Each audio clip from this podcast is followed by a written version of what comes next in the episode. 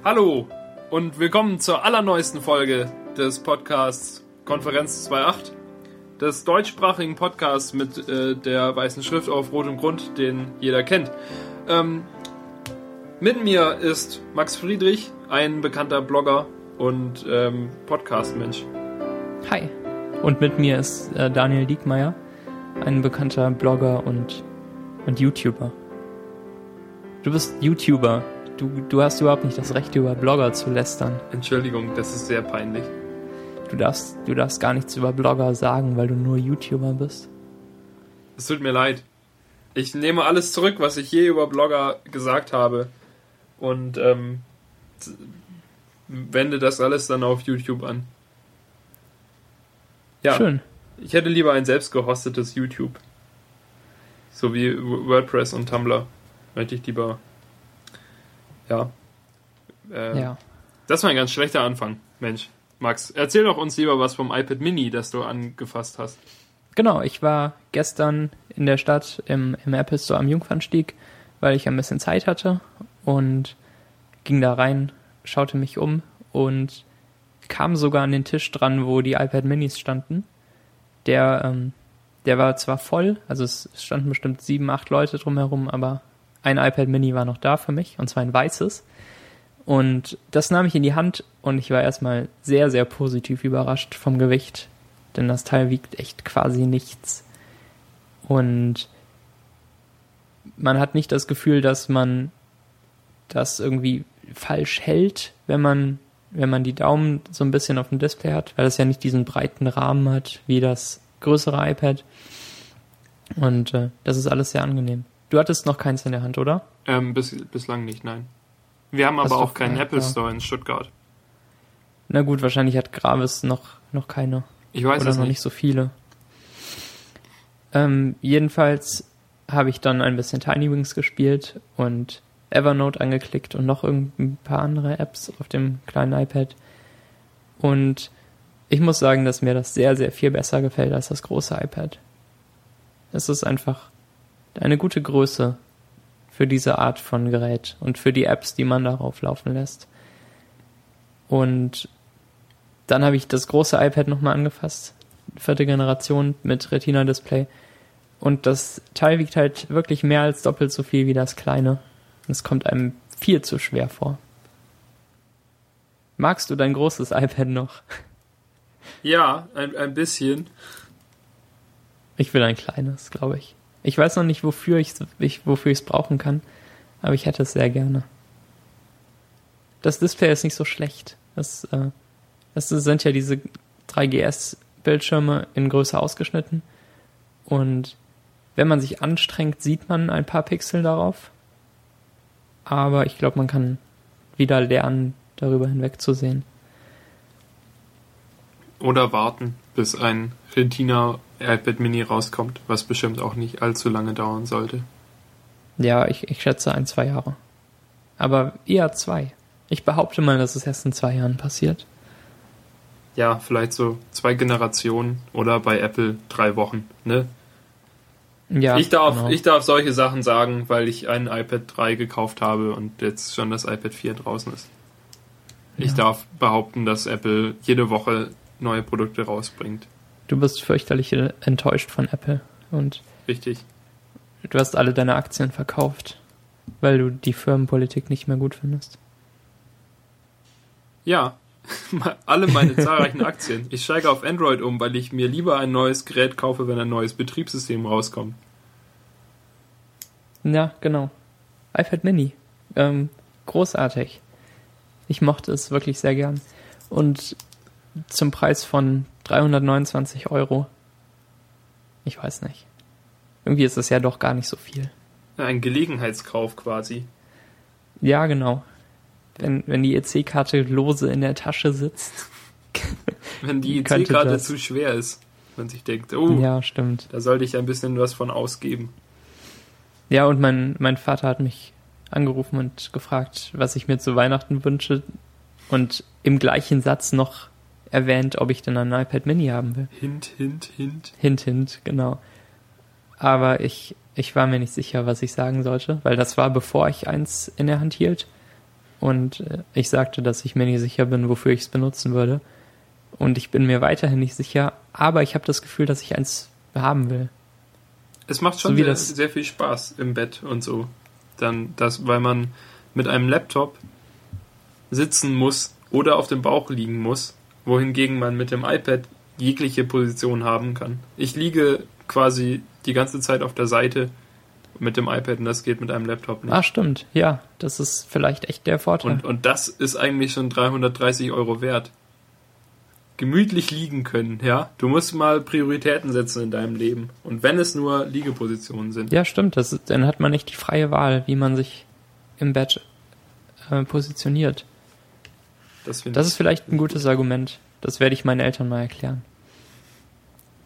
Weil ich hätte ja auch irgendwie ein schlechtes Gewissen, wenn ich das dann geschenkt bekomme oder mir wünsche und dann vielleicht auch gar nicht benutze, weil ich nicht weiß, wofür. einfach einen Reddit-Client, am besten Alien Blue, installieren und dann äh, geht das. Dann äh, Stunden und Tage und Wochen an dem Gerät verbringen Es ist wirklich so. Ich, und ähm, nichts mehr. am, am Sonntagabend kam ich zurück Schaffen. von meinen Eltern ja, und gestern hatte ich ja frei und äh, ähm, darum musste ich nicht spät ins Bett, aber Svenja musste ja studieren und dann lag ich einfach wirklich drei Stunden lang im Bett mit äh, der minimalen Helligkeit und dem dunklen Alien Blue Modus, der dann auch noch fast ganz schwarz ist und habe drei Stunden lang einfach Reddit durchgelesen. Und es war Ja. okay, weil es super funktioniert. Bin sehr und zufrieden. ja, weil Reddit natürlich auch so ein Phänomen ist mit äh, unendlich viel Content. Es macht auch wirklich viel, viel, viel mehr Spaß, Reddit auf dem iPad zu benutzen als die Webseite. Weil Das ist der, erstaunlich. Weil auf der Webseite ist das Problem, dass du, dass irgendwie halt der Link, der einen rausschickt zu dem, dem Bild oder dem Video oder was auch immer, oft noch wichtig ist irgendwie, um, um das Bild zu verstehen oder so, wenn halt da die Geschichte des Bildes erklärt wird. Mhm. Aber ich will nicht jedes Bild ähm, öffnen in einem neuen Tab, dann das Bild angucken, damit ich dann noch weiß, was, äh, was der Titel ist. Sondern ich mache immer vier, fünf Bilder auf in neuen Tabs, klicke mich dann durch und muss dann immer zurückgehen, um nachzugucken, was es bedeutet. Aber auf Alien Blue, äh, bei Alien Blue, dem Reddit-Client meiner Wahl, habe ich dieses Problem nicht, weil dann kann ich einfach einen Titel antippen und dann öffnet sich in einem rechten, in der rechten Hälfte des Fensters direkt ähm, das Bild oder der, das Video oder was auch immer. Ja gut, das klingt gut, das klingt schlau. Ich habe bei Reddit zeitweise mal diesen Modus aktiviert, dass man, wenn man auf Links klickt, noch ähm, in einem iFrame darüber äh, Reddit-Informationen bekommt und da auch upvoten, downvoten kann und nochmal zu den Kommentaren. Aber das hat mich dann auch zu sehr genervt irgendwie, weil ich dann nicht mehr direkt an den Bildlink kam, äh, konnte, wenn ich den mal haben wollte. Irgendwie war das halt mehr im Weg, als es mir geholfen hat. Kennst du das überhaupt? Ähm, nein. Reddit-Einstellungen. Ja, pff, Irgend so eine, so eine Toolbar kann man sich da ich habe aktivieren. ein iPad, brauche keine Reddit-Einstellung. Also das Ja. iPad ist halt für mich wirklich ähm, sehr gut, um morgens einfach up-to-date zu sein, was so in der Welt passiert ist, während ich meinen Schlaf zu mir genommen habe. Also ähm, Reader, Reddit und Tweetbot, Facebook, Tumblr, Instacast. Instacast habe ich nicht auf dem iPad. Ich glaube, ich würde mir Instacast auf ein iPad Mini laden und das im Bett zum Podcasts hören, zum während Joggen. man irgendwas anderes tut, benutzen. Ja, Ich weiß nicht, ich möchte, Rucksack. ich höre äh, Podcasts ja wirklich nur, wenn ich in der Bahn umherfahre. Und Okay. äh, es ist nicht nötig, dass ich morgens schon weiß, was für neue Podcasts es gibt, weil da kann ich auch noch eine halbe Stunde warten, bis ich aus dem Haus gehe. ach so. Ähm, streamst du die dann? Nein. Oder wie? Ne, nein. Äh, ja, Lädt Instacast nein, die keine selbst? Ahnung, wie, wie es sich gerade anbietet. Ach so, okay. Aber ich habe ja jetzt ein Gigabyte Internet und verbrauche irgendwie nur 300 Megabyte davon. Und ja, da kannst du auch ein bisschen streamen. eben. Klar. Du fährst natürlich auch Straßenbahn zur Arbeit und nicht so viel unter der Erde, oder? Ja, ich habe aber auch die, ähm, ich fahre schon ein, ein Stück unter der Erde, aber Ich habe überall immer hervorragenden Empfang, weil ich nicht Simio habe. Ja, das stimmt auch. Würdest will du sagen, dass Simio der Fehler deines Lebens war? Ich würde schon sagen, dass Simio der Fehler meines Lebens war. Ja. Ich habe äh, diesen Fehler gemacht, als ich vor etwa fünf Jahren kein iPhone hatte, sondern ein schlechtes Samsung-Handy zum Aufschieben und mir einen Prepaid-Anbieter aussuchen sollte. Die war viel, viel auf Simio im E-Plus-Netz. Nun ja. Wirst du jetzt Ähm. irgendwann mal zu Kongstar wechseln, dem besseren Anbieter? Ja, werde ich. Weil Nächstes Jahr. Irgendwie gleicher Nächstes. Preis, äh, aber halt ähm, und im Prinzip gleiche Leistung, aber du hast dann halt das Telekom-Netz, das deutlich besser ist. Das Telekom-Netz ist wirklich ziemlich schnell. Ich habe neulich irgendwie einen Screenshot gesehen, den irgendjemand gepostet hat vom äh, von so einer Geschwindigkeitstest-App auf mit Vodafone-Netz und dann an der gleichen Stelle ähm, noch mit dem Telekom-Netz und das Telekom-Netz war deutlich schneller. Ja. Ich sehe es ja ein. Witzige Geschichte übrigens, wo ich doch letzte Woche zu Hause war, in einem ganz, ganz, ganz, ganz kleinen Dorf von irgendwie 2000, 3000 Einwohnern im Süden von Baden-Württemberg, in der Provinz, wo man ähm, DSL 1000 hat, Sogenanntes DSL. sogenanntes DSL. Es verdient den Namen nicht. Nee, nicht wirklich. Das Problem ist auch, ähm, dass unser gesamtes Heimnetzwerk ist in keiner Weise auf Leistung ausgerichtet. Denn wir haben eine Fritzbox, ähm, die, die aber halt auch schon 5, 6 Jahre alt ist und halt nur halt diesen 802.11n Standard nicht unterstützt, sondern nur den langsameren, der irgendwie halt nur ein Zehntel so schnell ist. Also G oder B oder sowas. Ja, G. Ich glaube G. Und B ist noch langsamer.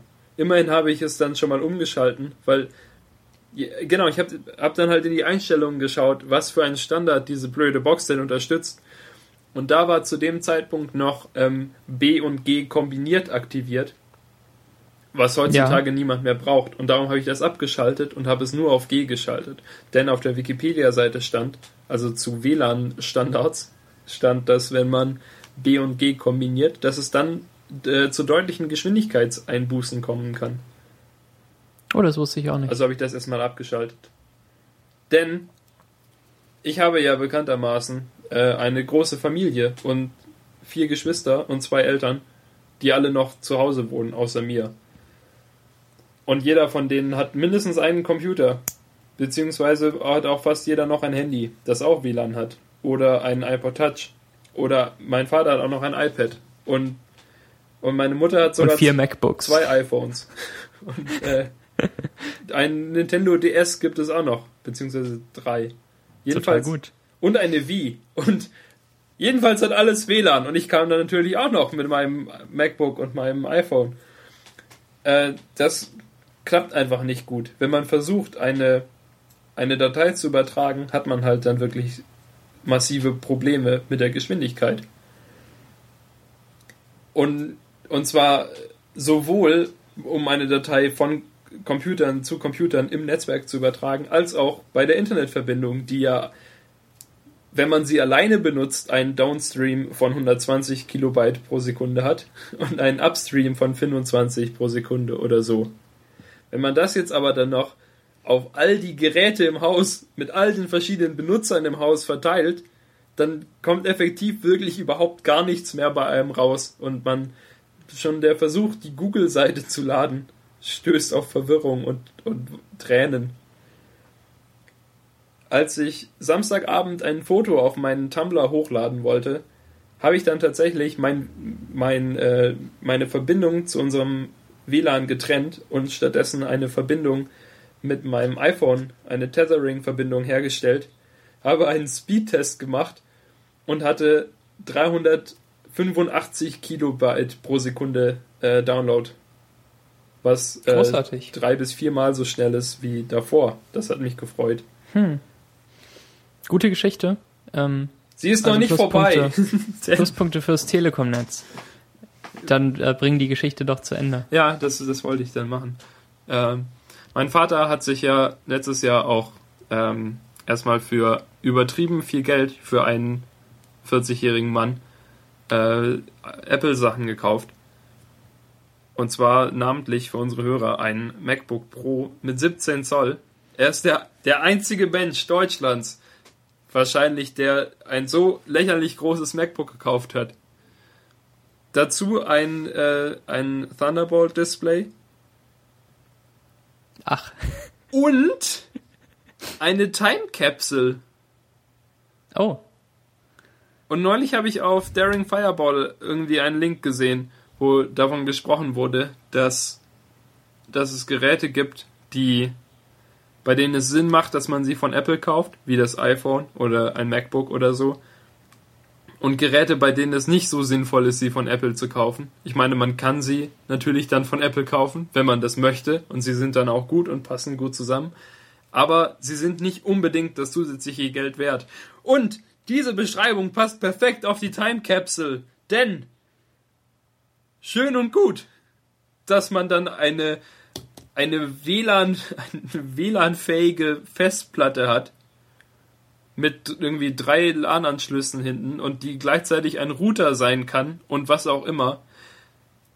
Aber eigentlich, in Wirklichkeit, braucht mein Vater nichts anderes als eine USB-Festplatte mit 500 Gigabyte, die er einfach an sein blödes MacBook anstöpseln kann. Stattdessen saß ich in meinen drei, vier Tagen, die ich bei meinen Eltern war, mindestens zweieinhalb Tage insgesamt an seinem blöden Schreibtisch und habe versucht, diese doofe Festplatte zum Laufen zu bringen, was nicht gut funktioniert hat. Das ist schade. Ach, Apple. Denn, ähm, denn äh, ähm, man, er, er hatte es bis dahin noch nicht geschafft, ein äh, Backup zu machen. Und ich habe es immerhin mal hinbekommen, dass die Time Machine grundsätzlich bereit ist, ein Backup zu machen, doch über unsere, unser schreckliches Haus-WLAN sollte man das nicht tun. Äh, dauern halt 120 Gigabyte Backup ungefähr drei Tage. Warum schließt ihr das dann nicht einfach an dafür? Ja, ja, ja, ja, ja. Da steht dann, wenn man einfach ein, ein LAN-Kabel anschließt an äh, das MacBook und dann die andere Hälfte, die andere Seite an der, die Time Capsule, dann äh, würde die Datenverbindung über das LAN-Kabel gehen. Das mhm. habe ich gemacht. Und es ging dann nicht über das LAN-Kabel. Es war immer noch genau gleich langsam wie vorher. Dann habe ich es neu gestartet und es war immer noch genau gleich langsam wie vorher. Dann habe ich den Rechner runtergefahren und wieder hochgefahren und es war immer noch gleich langsam wie vorher. Und dann war ich traurig. Und niemand konnte mir weiterhelfen, weil scheinbar außer mir niemand dieses Problem hatte. Ja, niemand besitzt eine Time Capsule. Genau. Kann man, glaube ich, auch fast sicher sagen. ja, es erreicht ja hier fast äh, Lust-Stop-Show-Kaliber, wie du dich aufregst, Daniel. Ja. Ähm, mein, die, die Sache ist, ist die. Ähm, ich habe dann gesagt, dass, dass man am besten die Time Capsule als den primären Router konfigurieren sollte. Dass man halt die Fritzbox komplett rauswirft, dass man die Time Capsule als Router benutzt, wo, wofür sie ja auch gedacht ist, weil sie, mhm. glaube ich, mindestens die Leistung oder die doppelte Leistung von einem AirPod Extreme hat. Ja. Und Irgendwie darum so soll man die einfach, äh, habe ich gesagt, baut doch die ein. Der, die hat auch dieses 802.11n. Und dann, Aber ist, ist die Time Capsule auch ein Modem? Ja. Oh, das wusste ich auch nicht. Wie klingelt es gerade? Ich glaube ja. Hast du das gehört? Ja, ich habe das, das Klingeln Zuhörer? gehört. Das war mega laut. Will, willst du kurz aufmachen? Nee. Okay.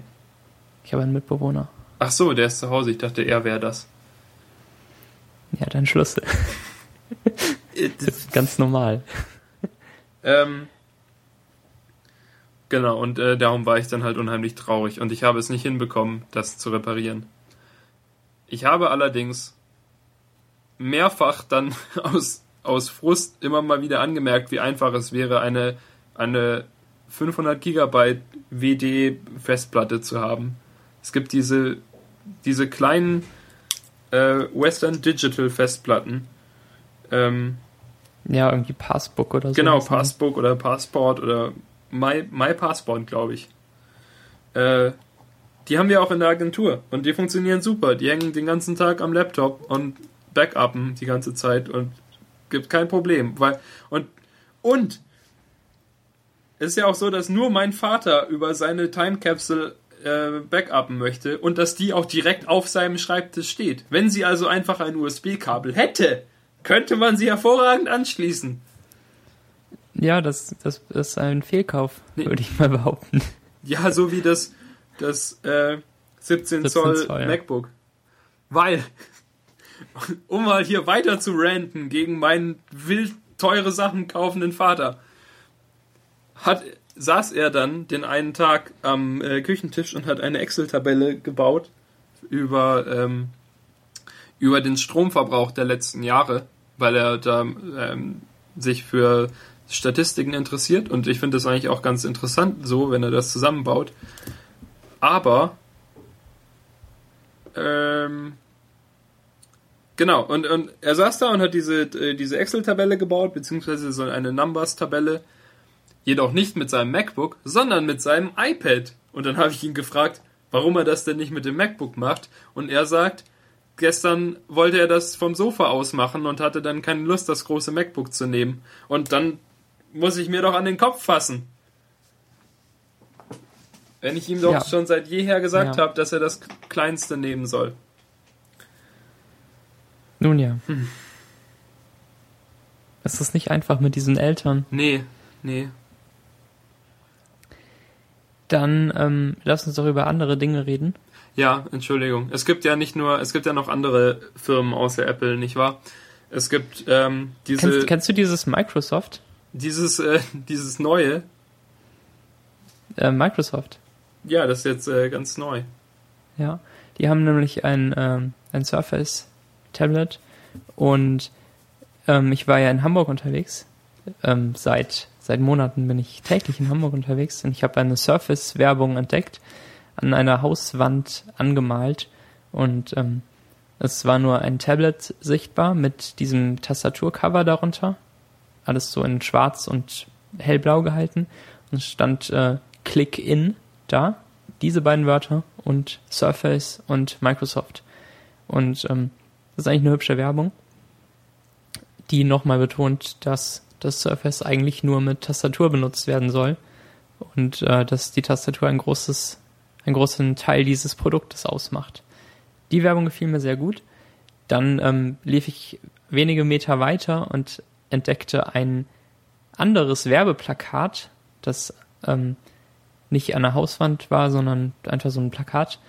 Und ähm, das war eine Windows 8 Werbung ähm, auf orangem Hintergrund. Und sie zeigte ein Lenovo ThinkPad Tablet. Und darauf war Windows 8 sichtbar, also diese Metro-Oberfläche. Und daneben steht der Satz Live Updates in Echtzeit mit einem Leerzeichen zwischen Live und Updates. Und ich möchte gerne ein bisschen darüber rumheulen, warum Leute nicht mehr Bindestriche verwenden können. Ich verstehe es einfach nicht. Es sind doch Live-Updates. Und ich möchte ein bisschen darüber rumheulen, dass dieser Satz überhaupt keinen Sinn ergibt. Ich, ich freue mich, dass du äh, doch noch dazu gekommen bist. Ich dachte, du würdest dich jetzt in der Bindestrich-Sache verlieren.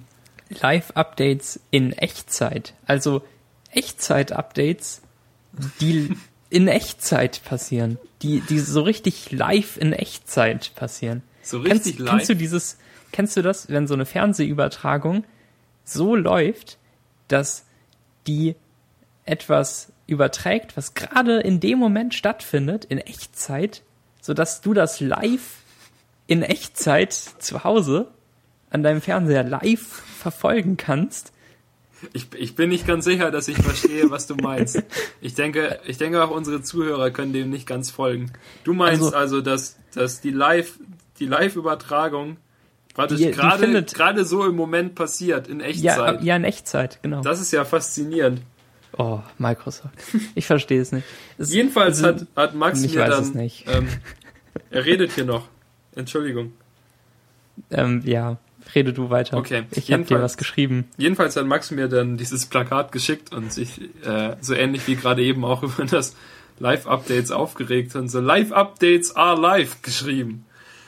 Und dann ähm, habe ich mir vorgenommen, einfach mal ein paar Beispiele zu schreiben, die ähnlich bescheuert wären wie Live-Updates in Echtzeit. Zum Beispiel On-Demand-Filme auf Abruf verfügbar. Und neue Downloads stehen zum Herunterladen bereit. Seien Sie mit den neuen Aktualisierungen up to date. Mit unseren Computern können Sie rechnen. Und dann schrieb Max, Achtung, dreifach, Fußpedale zum Drauftreten. Und, und Großer, großartiger Höhepunkt, oder? Fußpedale ist schon alleine wirklich so gut, also so gut bescheuert. Da, und, und wenn man halt drüber nachdenkt, dass ja Fuß der Fuß ist und, und Pedus, lateinisch. Richtig, Pedus ist lateinisch und steht auch für Fuß. Äh, und darum ist Fußpedale eigentlich sowas wie Handhandgriff ja. oder Handhandles. Nun ja. Manuelle Handarbeit oder so. Redundantes Akronym ist äh, der Wort, äh, ist das Wort dafür, was Boah, wir tun. Krass. Jetzt sind wir äh, ganz hochgegriffen. Da ja, fiel mir gerade eben nämlich dann noch ein, dass ein weiterer Werbespruch für Windows 8 oder für das Surface Tablet sein könnte. Berühren Sie die Surface-Oberfläche. Ach, ja. Da freut man sich. Ich frage mich echt, ja. ob das nur die deutschen Übersetzungen von diesen Werbesprüchen sind oder ob die auch auf, auf Englisch im Original so dumm sind. Ich habe ähm, jetzt auf der Microsoft-Seite mich umgeschaut und wollte nochmal die Werbung finden und vielleicht ein paar andere. Da hatte ich nicht die Möglichkeit zu. Aber ich habe noch andere schöne ähm, Leerzeichen-Verwechsler gefunden. Und Verwechsler ist wirklich nett ausgedrückt. ähm, aber da ist ja auch Apple nicht, nicht fremd von. Die machen das ja auch regelmäßig. Ja, das stimmt. Ich glaube, es machen einfach alle Firmen. Es sehen, glaube ich, die Deutschen auch nicht großteils nicht so eng wie wir. Ja. Vor allem wird wahrscheinlich auch außer uns niemand Live-Updates in Echtzeit bemerken. Sondern alle denken, geil, in Echtzeit? Das ist ja praktisch. Ja, wenn die so live reinkommen aufs Gerät. In Echtzeit. da könnten wir, glaube ich, noch Stunden drüber lästern. Viele, viele Geräte zeigen dir die Sachen, nachdem sie passiert sind. Aber wir zeigen dir die Sachen live, während sie passieren, in Echtzeit. Großartig. Ja, Werbung ist halt irgendwie oft dämlich, leider. Das stimmt. Äh, aber vielleicht hören ja ganz viele Leute diesen Podcast äh, über iTunes oder auf anderem Wege und äh, viele Leute, die auch in der Werbung arbeiten und vielleicht beschließt dann irgendjemand mal bessere Werbung zu machen. Ja, und ähm, was ich dazu noch sagen wollte, zu der Windows 8 Werbung, ist nämlich auch, dass sie nicht das Surface zeigt oder ein, ein Laptop oder so, sondern wirklich ein Tablet, das mit dem Surface konkurriert. Und zwar dieses von Lenovo. Was mich wunderte, ähm, aber vielleicht äh, will Microsoft Windows und Surface doch weiter trennen. So dass es, ähm, so dass die, die Werbung halt entweder für Surface oder für Windows ist und sich das überhaupt nicht vermischen darf. Obwohl die Produkte natürlich auch aufeinander aufbauen. Okay, Moment, also warte. Ähm, die, diese Live-Updates in Echtzeit-Werbung, meinst du, ja. war, hat das, hat dieses Lenovo-Dings gezeigt? Genau. Aber bist du denn sicher, dass es von Microsoft selbst war und nicht von, dass es keine Lenovo-Werbung vielleicht Nee, das war eine Microsoft-Werbung auf jeden Fall. Also ähm, dieses knallige Orange und Windows 8 und oder hast du gerade das Bild vor dir? Äh, nee, es nee. ist wirklich eine Microsoft-Werbung. Ich habe es mir jetzt nochmal angeschaut. Okay. Oben, in, oben rechts in der Ecke steht Microsoft. Ich habe schöne Fotos gemacht. Und ähm, auf der Surface-Werbung war eben nicht die Metro-Oberfläche sichtbar, sondern ähm, so, so, eine Art Lockscreen, der die Uhrzeit anzeigt und ein Hintergrundbild. Das Hintergrundbild war halt in einer ähnlichen Farbe wie das Keyboard-Cover. Okay. Also irgendwie doch getrennt. Warum auch immer. Obwohl die Produkte so schön aufeinander aufbauen und man toll mit beiden zusammen werben könnte. Dass äh, Surface jetzt mit Windows 8 und Live-Updates In und Echtzeit. so weiter in Echtzeit. Ähm, ein, andere, ein anderes Produkt, das ein Update erhalten hat in den letzten Tagen, ist der IA Writer. Ein Programm, das sowohl Max Friedrich als auch ich selbst gerne benutzen. Sollte, glaube ich, bekannt sein, dem Ich- Großteil unserer Ähm, Hörerschaft. um ganz kurz zusammenzufassen, für die Leute, die vielleicht Windows benutzen und den IA Writer nicht kennen. Ähm, nehmen wir mal an, man will was schreiben. Dann nimmt man den IA Writer, weil dort hat man nur eine Schriftart und also überhaupt gar keine Einstellungsmöglichkeiten. Man hat einen hellgrauen Hintergrund und eine Monospace Schriftart. Und ähm, man kann einfach so drauf losschreiben. Man hat rudimentären Markdown-Support für ähm, Unterstrichen und Fett und, äh, Überschriften und sowas. und Überschriften. Und äh, Listen. Aber das war es eigentlich auch schon. Also man kann natürlich alles, was es in Markdown gibt, schreiben, aber nicht alles wird dann irgendwie richtig bald angezeigt. Zum Beispiel Links werden nicht wirklich zu Links. Ähm, ja, und äh, davon gibt es jetzt ein Update. Denn viele Leute kritisierten schon immer dann an IA Writer, dass es keine Einstellungsmöglichkeiten gibt. Wobei natürlich das Fehlen von jeglichen Einstellungsmöglichkeiten ein, eine Designentscheidung war von den Information Architects. Ihr merkt vielleicht, Information Architects beginnt mit IA. Darum heißt der IA Writer, nur um das mal zusammenzufassen. Es gibt ein ähm, Produkt, das so ähnlich ist wie der IA Writer, das heißt Byword, glaube ich. Ja, das habe ich auch mal benutzt. Und da kann man seine eigene Schriftart und seine eigenen Farben einstellen. Und äh, ich glaube eine Spaltenbreite und solche Sachen. Und das ist cool, wenn man, äh, wenn man das möchte. Und äh, man kann dann zum Beispiel auf dunklem Hintergrund schreiben, wenn einem der weiße, der helle IA-Writer-Hintergrund in den Augen wehtut. Ich habe mich dann aber irgendwann doch wieder zu IA-Writer umentschieden, weil dort alles optimal aufs Schreiben ausgelegt ist und ich in Byword irgendwie äh, Helvetica benutzt habe und so und das ist zwar hübscher zum so. Anschauen so, aber nicht so zum Schreiben. Jedenfalls. Nicht wahr, Max? Mhm. Gut. Ähm, und IA Writer gab es jetzt ein Update zu Version 1.4. Mit diesem Update ist IA Writer responsive geworden. Nun kennt man Responsiveness eigentlich ja vor allem von Internetseiten, die dann sowohl auf, äh, auf äh, Desktop-Computern als auch auf Mobilgeräten gut funktionieren. Äh, aber, Aber nun IA, auch- IA genau. Writer unterstützt das jetzt. Und zwar in der Form, dass es drei verschiedene Schriftgrößen gibt. Und zwar die normale, die größte, die es bis jetzt auch gab, eine mittlere und eine kleine. Und wenn man sein Fenster schmaler macht, dann wird die Schrift halt in äh, drei Stufen kleiner. Also in zwei Genau. Stufen kleiner und die dritte die größte. Das kann man äh, laut dem Oliver äh, von IAA, von den Information Architects äh, machen, um das irgendwie zu priorisieren, welche, an welchen Texten man gerade arbeiten will und so sich kleine Nebennotizen dann so ganz schmal schieben, dass die Schrift klein ist und so. Aber effektiv glaube ich, dass ich zumindest dieses äh, neue Feature nicht brauche und einfach weiterhin nur ein Dokument offen haben möchte in der größten Schrift. Max, was denkst du darüber? Ja, das geht mir ähnlich. Ähm, ich ich habe auch bisher die größte Schrift sehr gemocht und mich hätte es, glaube ich, auch nicht gestört, wenn die noch zwei, drei Pixel größer gewesen wäre. Und jetzt ähm, kommen eben nur kleinere Optionen dazu. Die brauche ich nicht unbedingt.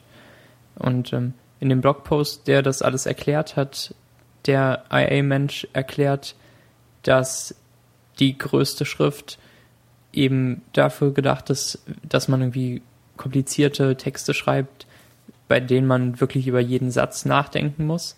Und ähm, die mittlere ist irgendwie so eine Mischung für, für Lesen und Schreiben, wie was dazwischen.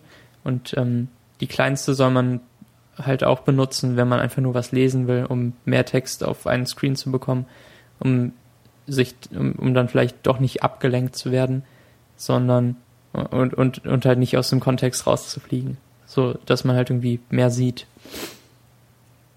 auf einem kleinen Laptop vielleicht auch. Die größte Größe ist aber okay. Ich benutze sie zum Lesen und zum Schreiben. Also zumindest so zum Durchlesen und Editieren. Aber auch wenn ich mich konzentriere und was aufschreiben möchte.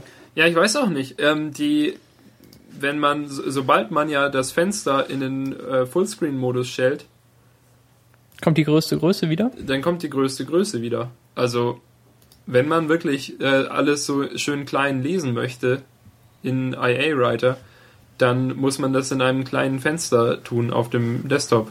Und das äh, weiß nicht, das finde ich eine komische, komische Sache. Das verstehe ich nicht ganz. Ja, ich weiß nicht. Irgendwie ist es ganz nett, dass jetzt alles responsive ist, aber für mich klingt das auch nach Buzzword, BS irgendwie. Ja, wir sind die erste große App, die responsive Design hat. Ja, weil responsive halt das tolle Buzzword der, äh, der Zehner Jahre ist oder so. Ja, Ich weiß es nicht. Ja. Die haben jetzt, die haben ja auch ihre, auf ihrer Website jetzt irgendwie responsive Typografie oder so, dass äh, die, die Schriftart sich ändert, je nachdem, wie breit das Fenster ist und welche Pixeldichte man hat, um mal wieder auf unser Lieblingsthema zu kommen. Und Ja, ist ja auch so, dass sie für die iPad-Version von IA Writer, für die äh, Retina iPad-Version und so auch die, äh, den Font extra verändert haben, dass der ein bisschen dicker dargestellt wird, weil das von der Schriftglättung her wichtig war, dass es dann wirklich gleich aussieht, weil sonst sähe die Schrift äh, dünner aus und ich bezweifle auch nicht, dass sie das klingt für mich ja auch alles klug. Was so? Ja? die Schrift so zu optimieren, dass sie auf jedem Bildschirm gut aussieht, ist klug. Aber ähm, das Fenster schmaler zu ziehen, um die Schrift kleiner zu haben, ist für mich sinnlos, leider. Da würde ich lieber Command Plus und Minus verwenden.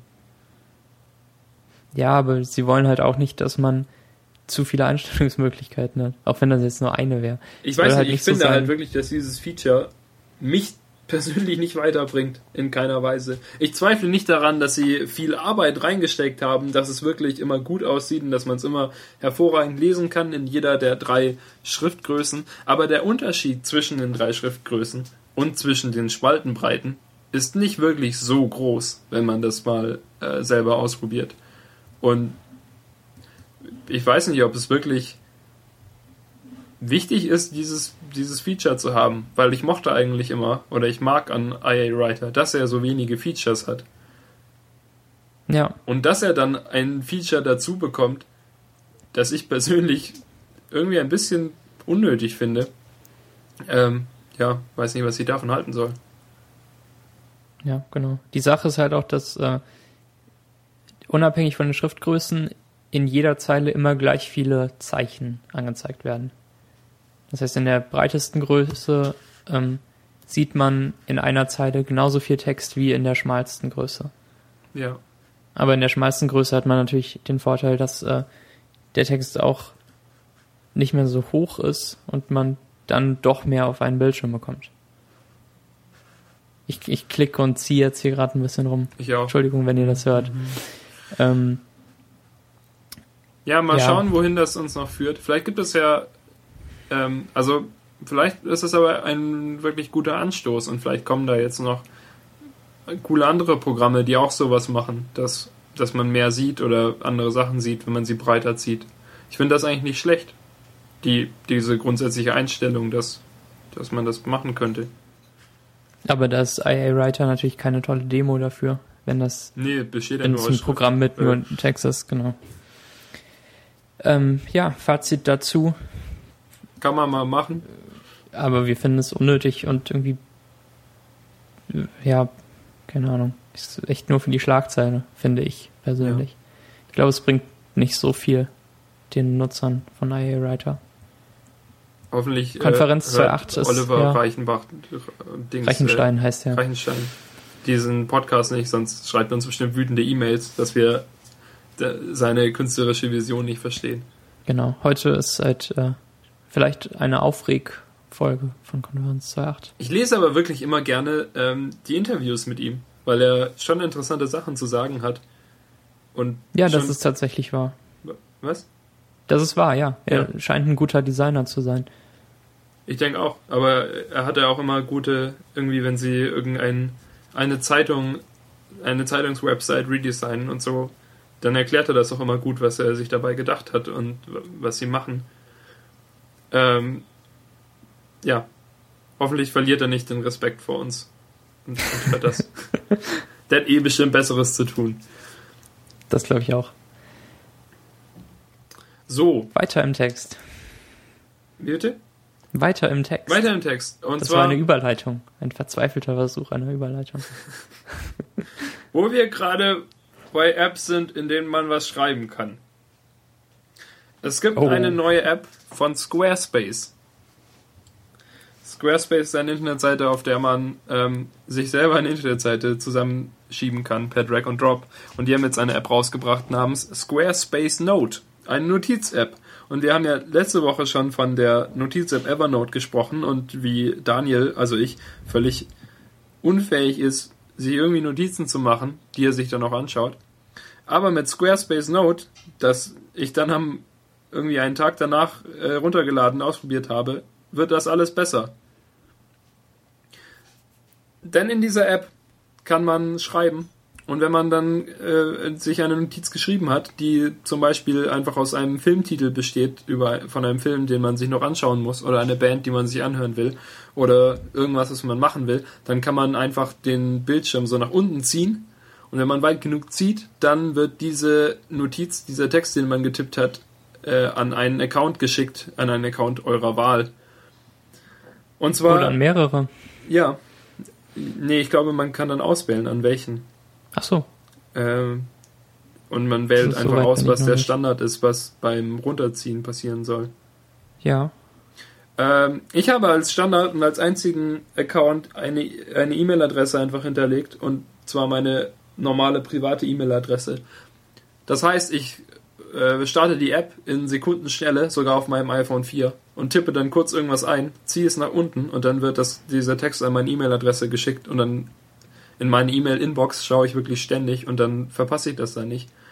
Man kann es alternativ diesen Text auch an äh, seinen Squarespace-Account schicken, an, in seine Dropbox werfen, an äh, einen Twitter schicken, Facebook und Evernote.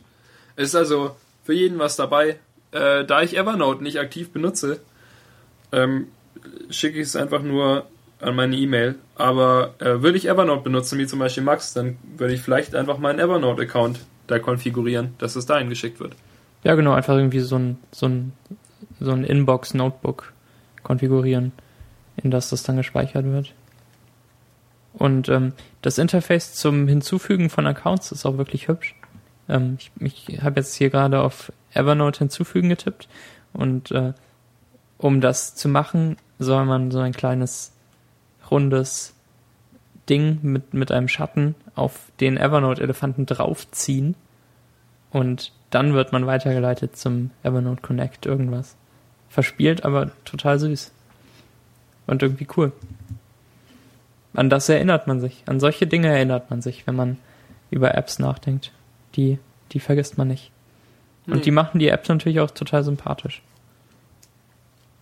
Eine App mit Persönlichkeit. Ja, also ich benutze es echt ganz gerne für die paar Sachen, die ich es. Hauptsächlich Tests. Aber äh, bis jetzt hat alles immer sehr gut funktioniert. Ich kann diese App nur empfehlen, wenn man sich mal etwas notieren möchte, an das man sich später auch erinnern will. Im Gegensatz zu Notizen, an die man sich nicht erinnern will und kann. Ja, äh, man kann auch tatsächlich an mehrere Dinge gleichzeitig verschicken. Oh, Hab ich okay, jetzt eben noch gesehen. Ja. Ähm, schöne App, sehr, sehr hübsch. Ähm, ja, das gefiel mir auch gut. okay, unsere Empfehlung der Woche. Genau, und ähm, ich wollte noch über zwei Spiele reden, die ich in der letzten Woche ein bisschen gespielt habe. Und zwar ist das als erstes Beat Sneak Bandit. Das hat mir Dom empfohlen, Zerstörer auf Twitter. Ähm, auch sehr empfehlenswert. Alles ist empfehlenswert. Nur nicht die Dinge, über die wir meckern. ähm, und Beat Sneak Bandit ist ein Spiel, bei dem es sehr auf die Musik ankommt. Das heißt, man kann es gar nicht spielen, wenn das iPhone im Stummmodus ist, beziehungsweise es ergibt dann keinen Sinn. Ähm, Es weist einen beim Start aber auch darauf hin, dass man Genau. es anmachen soll. genau. Ähm, man, Entschuldigung. man spielt einen, einen Agenten, der in einem, ach, ich, ich kann die Story jetzt nicht auswendig. Du der meinst, man spielt einen Banditen, darum heißt er auch das Spiel Beat Sneak Bandit. Ja, aber ich glaube, er ist auch ein Agent. Nein. Hast du es schon gespielt? Ja, ich habe es Ja. gespielt. Ich habe es auch erst vor ein paar Tagen nochmal gespielt. Und dann habe ich es auf meinem, heute auf meinem iPad gestartet und dann gemerkt, dass es keinen iCloud-Sync gibt. Aber erst nachdem Ah. das komplette Intro nochmal gelaufen ist. Na gut. Ähm, dann spielt man eben einen Banditen, ähm, der sich in verschiedenen Häusern bewegt und da Uhren finden und klauen muss. Kann man das so sagen? Ja. Da, ich, ich kann auch kurz nochmal die, die Story zusammenfassen, wenn du möchtest. ja, tu es. Es ist so, dass ähm, in der ganzen Stadt die Uhren geklaut wurden. Und das ist, ähm, der, die ganze App ist so im 50er Jahre äh, Comic-Stil und sehr gut und sehr hübsch gemacht und gut durchdacht, grafisch.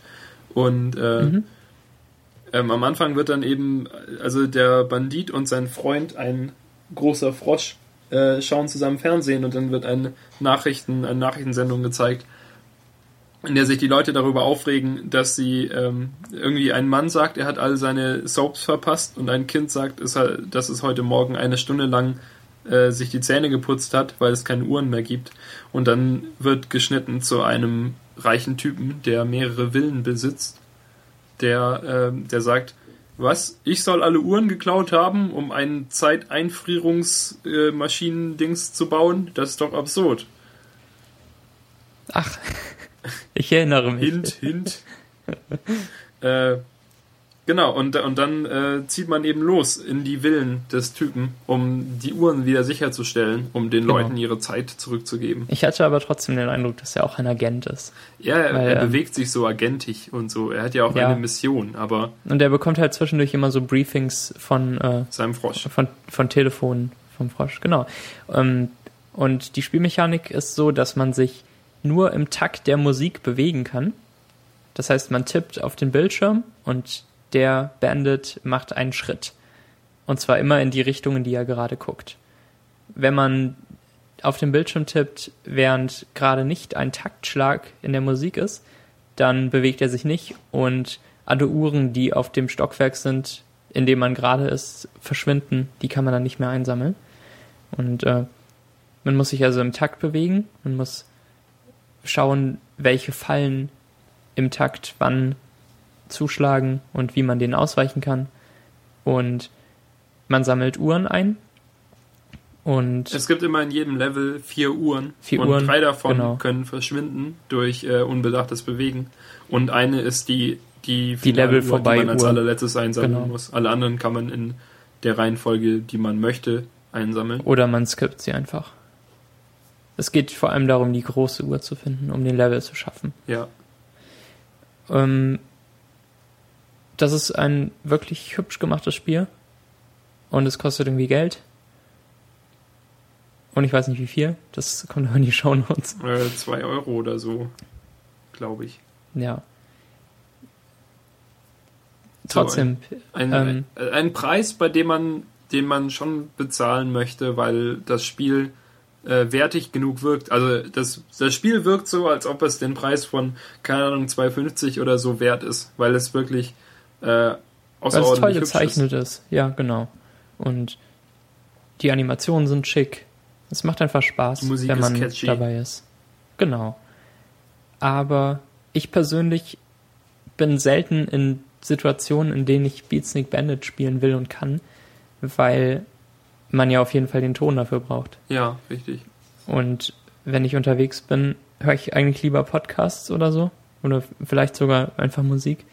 Und währenddessen kann man natürlich nicht Beat Sneak Bandit spielen. Das heißt, man muss sich irgendwie zu Hause hinsetzen, das Spiel auspacken und die Überwindung dazu ist natürlich immer groß. Stell dir mal vor, fällt Ja. mir gerade ein, als bester Geistesblitz des Tages, Auf iPod-Musik. Stell mal vor, Beat Sneak Bandit würde auf deine Musik, die du gerade hörst, reagieren. Und du müsstest es im Takt von der von deiner eigenen Musik äh, klöppeln. Das wäre schön. Ähm, außer wenn du halt so äh, 180 Beats pro Minute Techno hörst. Dann kannst du schlechter, äh, seltener falsch liegen. Stimmt. Aber die Fallen gehen dann halt auch immer auf und zu Ja, in einem Tempo, das niemand, ja, auf jeden Fall Beat Sneak Bandit. Danke für den Tipp, Dom. Schönes Spiel. Ähm, kann ich empfehlen. Wenn man sich die Zeit dafür nehmen möchte. Zumindest reinschauen kann man auf jeden Fall, weil es super hübsch ist. Also rein optisch eine definitive Empfehlung. Und ob das Gameplay für euch ist, ich zum Beispiel bin der Mensch, ähm, der das allerschlechteste Taktgefühl der Welt hat. Ja, ja, ihr habt richtig gehört, Oh. ich bin es. Ähm, sogar ich hatte ein bisschen Spaß an diesem Spiel, obwohl es mich zur Verzweiflung treibt. Ja, man, man findet sich ja doch irgendwie immer dabei, dass man, dass man dann außerhalb des Taktes draufhaut auf den Bildschirm, wenn man doch noch schnell einem Polizisten ausweichen will und dann fällt einem ein, dass das ja überhaupt nicht geht. Und das, äh, das Handy vibriert dann und das macht Brrrt. Das darf man nicht. Jedenfalls, Ähm, kauft das. Kauft, kauft, kauft. Genau. Ich habe noch eine kurze Empfehlung. Mhm. Und zwar ein anderes Spiel namens Beyond Yinth. Das schreibt man Beyond, wie das englische Wort, und dann Y-N-T-H. Und das spreche ich nicht nochmal aus, weil ich den Namen nicht aussprechen will. ähm, ja, das, das verlinken wir auch. Und darüber findet ihr es, weil ich es nicht nochmal aussprechen werde. Das ist ähm, ein Spiel, in dem man einen Käfer steuert, der sich innerhalb von Holzkisten bewegt und diese drehen kann, wenn er gegen die Wände der Holzkisten drückt, von innen. Das Ganze ist äh, 2D und auch im Comic-Stil gezeichnet. Und ähm, der Käfer bewegt sich also innerhalb dieser Kisten fort, die er dann dreht und wendet. Und dann hüpft er in andere Kisten weiter und ähm, sammelt Diamanten auf dem Weg ein. Auf jeden Fall ist das ein schönes Spielprinzip, das ich so noch nicht gesehen hatte vorher. Und es gibt auch unendlich viele Level. Ich habe irgendwie auf der Website gelesen, 15 Stunden Spielspaß, was auch immer das bedeutet. 80 Level oder so. Boah, das ist echt äh, 15 Stunden, das ist ziemlich viel.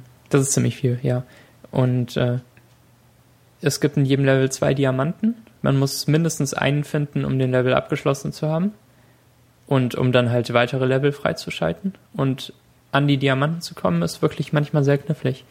Dann ähm, gibt's verschiedene Welten, zum Beispiel Wüste, Wald, Eislandschaft und so, die sich äh, auch alle verschieden auswirken auf die Spielmechanik. Zum Beispiel gibt's auch ein, eine Lava-Welt, wo dann alle, alle alle 20 Sekunden ein, äh, ein Lavaklumpen von oben ins Bild reinfliegt, der dich sowohl töten kann und der dir aber auch helfen kann, weil du manchmal draufklettern musst, um ein anderes Ziel zu erreichen. Und dann äh, muss man irgendwelche Klumpen und Steine mit in die Kisten nehmen und mitbewegen und immer beachten, dass nichts auf einen drauf fällt und dann hochklettern und sich die Diamanten schnappen und die Level schaffen. Das hat mir Caro empfohlen. Ähm, und vielleicht verlinken wir sie auch. Ed Rocks. Genau, auch äh, ein gutes Spiel, das auch Geld kostet und das mir auch Spaß gemacht hat. Womit machen wir weiter? Ähm, möchtest du Twitter-Clients erwähnen? Weil das haben wir diese Folge jetzt noch nicht. Und Ja, ähm, äh, gut. sonst, sonst sind alle Zuhörer verwirrt, ob sie wirklich die Konferenz 2.8 hören, wenn Twitter-Clients nicht vorkommen. Ja, du hast äh, Tweetbot for Mac gekauft. Ich habe tatsächlich das gemacht. Ähm, ich habe als damals vor, vor zahlreichen Internetjahren, was, ein Internetjahr sind so 20 Minuten, äh, als vor zahlreichen So Internetjahren äh. Tweetbot vor Mac rauskam, habe ich es nicht sofort gekauft, weil es so teuer ist. Ich sage nicht, dass Tweetbot generell nicht das Geld wert ist, die irgendwie 17 Euro. Ich sage aber, dass es trotzdem viel Geld ist für ein, ein Programm. Ach ja. Ein bisschen. Mhm. So. Ich habe eher so im irgendwie Reader kostet 8, 9, 10 Euro oder so. Ich habe eher mit sowas gerechnet. War dann doch noch ein bisschen teurer. Ja, aber es ist natürlich ähm, auch so, weil die nur eine begrenzte Anzahl an Kopien verkaufen dürfen. Ja, wie gesagt, es ist, es, ich bezweifle nicht, dass es, äh, also sie haben schon ihre Gründe dafür und es ist sicherlich äh, fair, dass sie es äh, so preislich an, anlegen. Ähm, ich Ja. war trotzdem geschockt und habe es dann nicht gekauft und habe mir gedacht, pff, dann benutze ich halt die Twitter-Website stattdessen. Oh, das ist aber ein hartes Urteil. Dann habe ich die Twitter-Website benutzt und ähm, Und das war scheiße. es war scheiße. Es, Max, du, du machst hier kein Bild. Wie, wie schlecht äh, die Experience ist, die Twitter-Webseite zu benutzen. Zum Beispiel ist es auf der Twitter-Webseite nicht möglich, sofort zu sehen, von wem ein Tweet ist. Wie? In, insofern, dass man sich, dass es, dass es keine Einstellungsmöglichkeit gibt, sich die äh, Twitter-Usernamen äh, anzeigen zu lassen, also vor allem anzeigen zu lassen. Es ist so, bei wenn man auf twitter.com geht, steht groß der Name da, den man sich selber äh, gegeben hat. Also zum Beispiel, wenn du jetzt Max Friedrich da stehen hast, Max steht da sogar nur bei mir. ja, oder nur Max. Und dann steht klein in heller und äh, nicht fett und so ähm, dein äh, Twitter-Username dahinter. Ja, Und das ist völlig verwirrend. Denn, das stimmt. denn Denn ich stelle auch in jedem Twitter-Client sofort ein, dass man die äh, Usernames nur groß sieht und nicht die Klarnamen. eben. Das ist die erste Einstellung, die ich ändere. So. Und das ist halt bei twitter.com nicht einstellbar. Dann Ja. hat Twitter.com natürlich keine Einbindung für irgendwelche Bilder, außer für pic.twitter.com. Und auch da funktioniert es wirklich nur sehr unzuverlässig, weil Bilder oftmals unheimlich winzig angezeigt werden.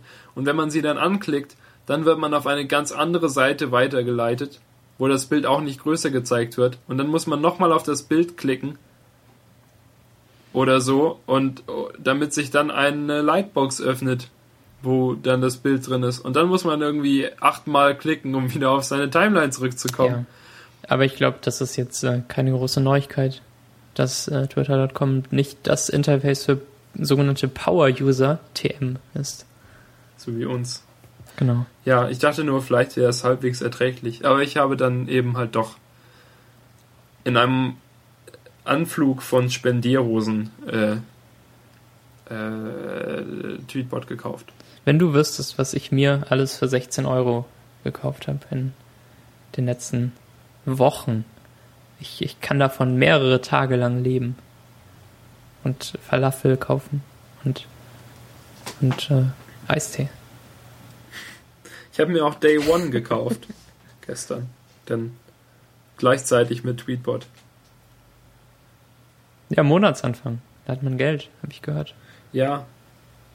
Da ich eh noch bis äh, nächsten Monat sparen muss für mein MacBook Air, für das mir noch irgendwie 100, 200 Euro fehlen, ähm, und ich dann nächsten Monat dann wieder viel Geld, äh, also viel mehr Geld als die 200 fehlenden Euros haben werde, habe ich gedacht, Mensch, dann machen die 30 Euro ja auch nichts aus. Ja, das stimmt. Genau. Jedenfalls alles super. To to Top-Apps hat bestimmt schon jeder. So, Ich habe mir auch was gekauft im App Store und zwar Code Runner für 8 Euro oder so. Und ähm, das will ich nur ganz kurz erklären. Das ist ähm, ein Editor für verschiedenste Programmiersprachen, zum Beispiel Python, C, C++, Ruby, AppleScript, Objective-C, PHP, was auch immer, alles. Ähm, aber was ihn auszeichnet, ist, dass man nicht nur Code schreiben kann und speichert, sondern dass man den Code auch direkt ausführen kann, aus dem Editor heraus. Und dass die Ausgabe, die sonst über ein Terminalfenster erfolgen würde, in einem äh, Teil des Editorfensters angezeigt wird. Das heißt, ähm, ich habe jetzt ein bisschen in Python gearbeitet und muss nicht aus meinem Editor immer speichern und ins Terminal wechseln und Python äh, mein cooles Projekt .py eintippen, sondern ich mache das einfach alles hier in CodeRunner.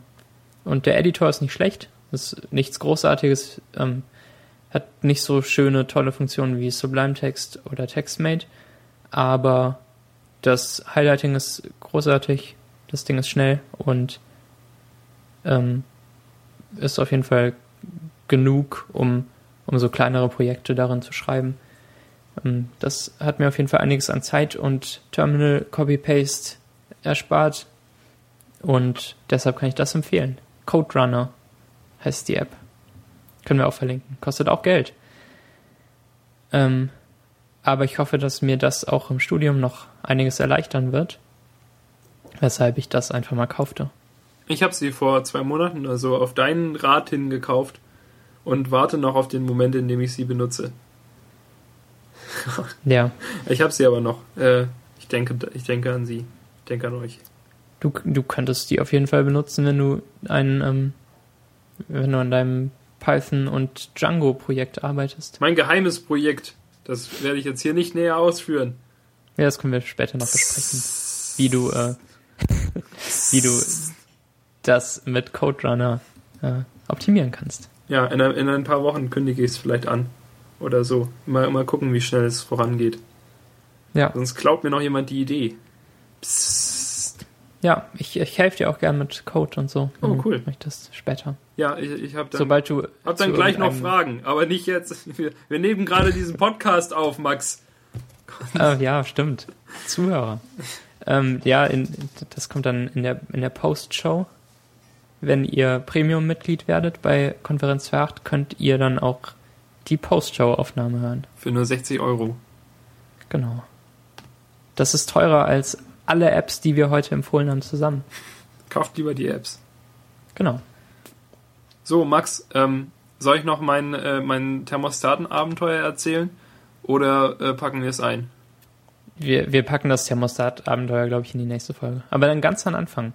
Okay. Denn, Hörer, ihr müsst wissen, dass dieser Punkt Daniel, Daniels Thermostat-Abenteuer schon seit drei Wochen oder länger ja, bei uns in, in den Notizen steht. Und der rutscht immer weiter nach unten. Er, er, weil wir er stand oben anfangen ganz unten zu schreiben. und Max fängt dann immer die, die Notizen für die neue Show oben an und dann steht das Thermostat-Abenteuer immer ganz unten und kommt Ja. nie dran. Genau. Das Schaut euch ähm, Friends Episode, äh, Friends Staffel 7 Episode 12 an. Und als Vorbereitung ihr, auf nächste als Woche. Vorbereitung darauf.